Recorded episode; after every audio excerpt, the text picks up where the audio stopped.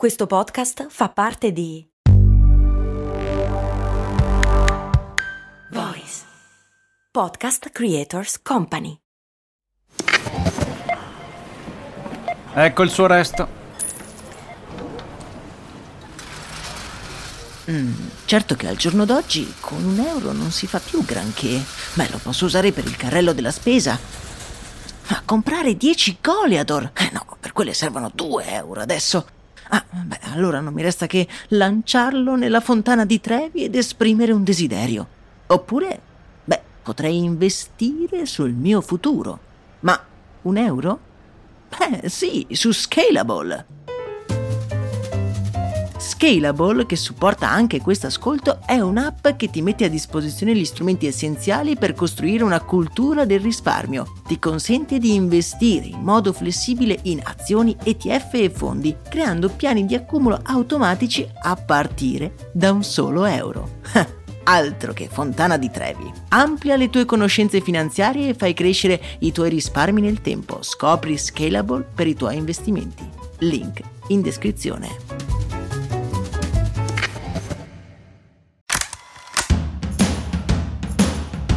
Bentornati in un nuovo episodio di Brandy, miei cari e miei cari avventurieri a caccia sempre di nuove storie curiose. Io sono Max Corona e oggi vi voglio raccontare la storia che si cela dietro un prodotto che tutti noi abbiamo utilizzato almeno una volta nella vita. Quella sorta di garza adesiva che ci mette al sicuro le nostre piccole ferite certe volte è davvero la salvezza. Ricordo come un'estate ero andato a fare un trekking con degli scarponi nuovi di zecca che mi avevano procurato puntualmente delle fastidiosissime vesciche. Probabilmente se non fosse stato per i cerotti che avevo nello zaino sarei ancora lì, agonizzante su quel sentiero di montagna. Ma com'è nata questa piccola ma provvidenziale invenzione?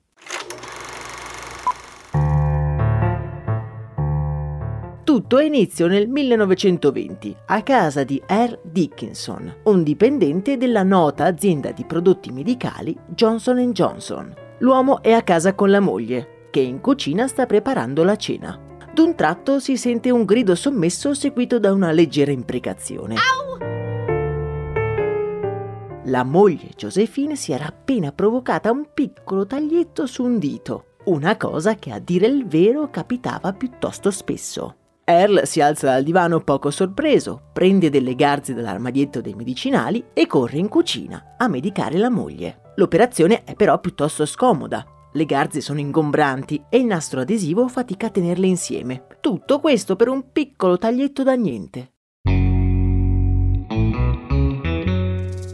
Mentre compie questa operazione, Earl si rende conto di una cosa. Non sarebbe più facile avere della garza inserita all'interno del nastro adesivo?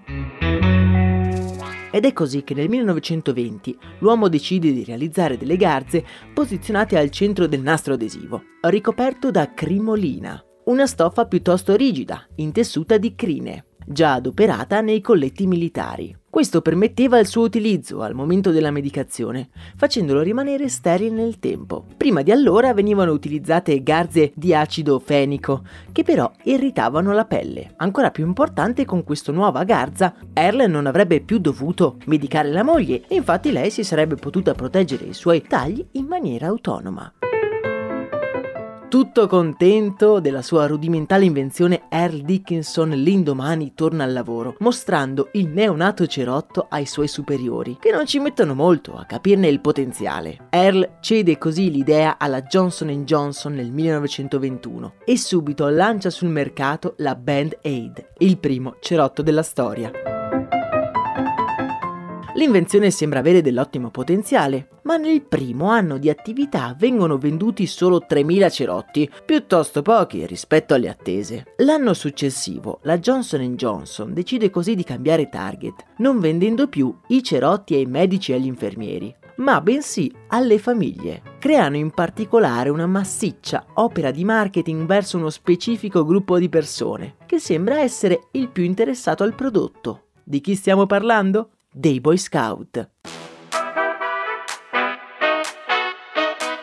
ne diedero un numero illimitato alle truppe di Boy Scout di tutti gli Stati Uniti e le vendite così cominciarono ad aumentare. Nel 1939 i Band Aids diventarono completamente sterilizzati, proprio in tempo per la Seconda Guerra Mondiale. Quando scoppiò il conflitto, la maggior parte delle fabbriche si convertì alla costruzione di macchine da guerra. Lo stesso valse per le fabbriche della Johnson Johnson. Durante la guerra inviarono milioni e milioni di cerotti all'estero e le bende vennero incluse nei kit e nelle borse mediche di tutto il mondo. Quando i soldati tornarono a casa alla fine della guerra, la reputazione e le vendite aumentarono in modo esponenziale. Earl Dickinson, visto il successo della sua invenzione, venne ricompensato con la carica di vicepresidente della compagnia ma non ottenne un solo centesimo direttamente dalla vendita del suo cerotto, avendo purtroppo ceduto gratuitamente i diritti a titolo definitivo alla Johnson Johnson. Nel corso degli anni i Band Aid di Johnson Johnson diventano il nome comune per i cerotti e ancora oggi detengono quasi il 20% del mercato totale. E anche voi pensateci la prossima volta che vi farete un piccolo taglietto che tutto è iniziato grazie a un marito svogliato ed una moglie distratta. Per oggi è davvero tutto, se vi piacciono questi contenuti veniteci a trovare nel canale Telegram, dove potete trovare le foto dei nostri protagonisti e i sondaggi davvero curiosi. Augurandovi una splendida giornata, a me non resta che abbracciarvi forte. Un saluto da Max Corona.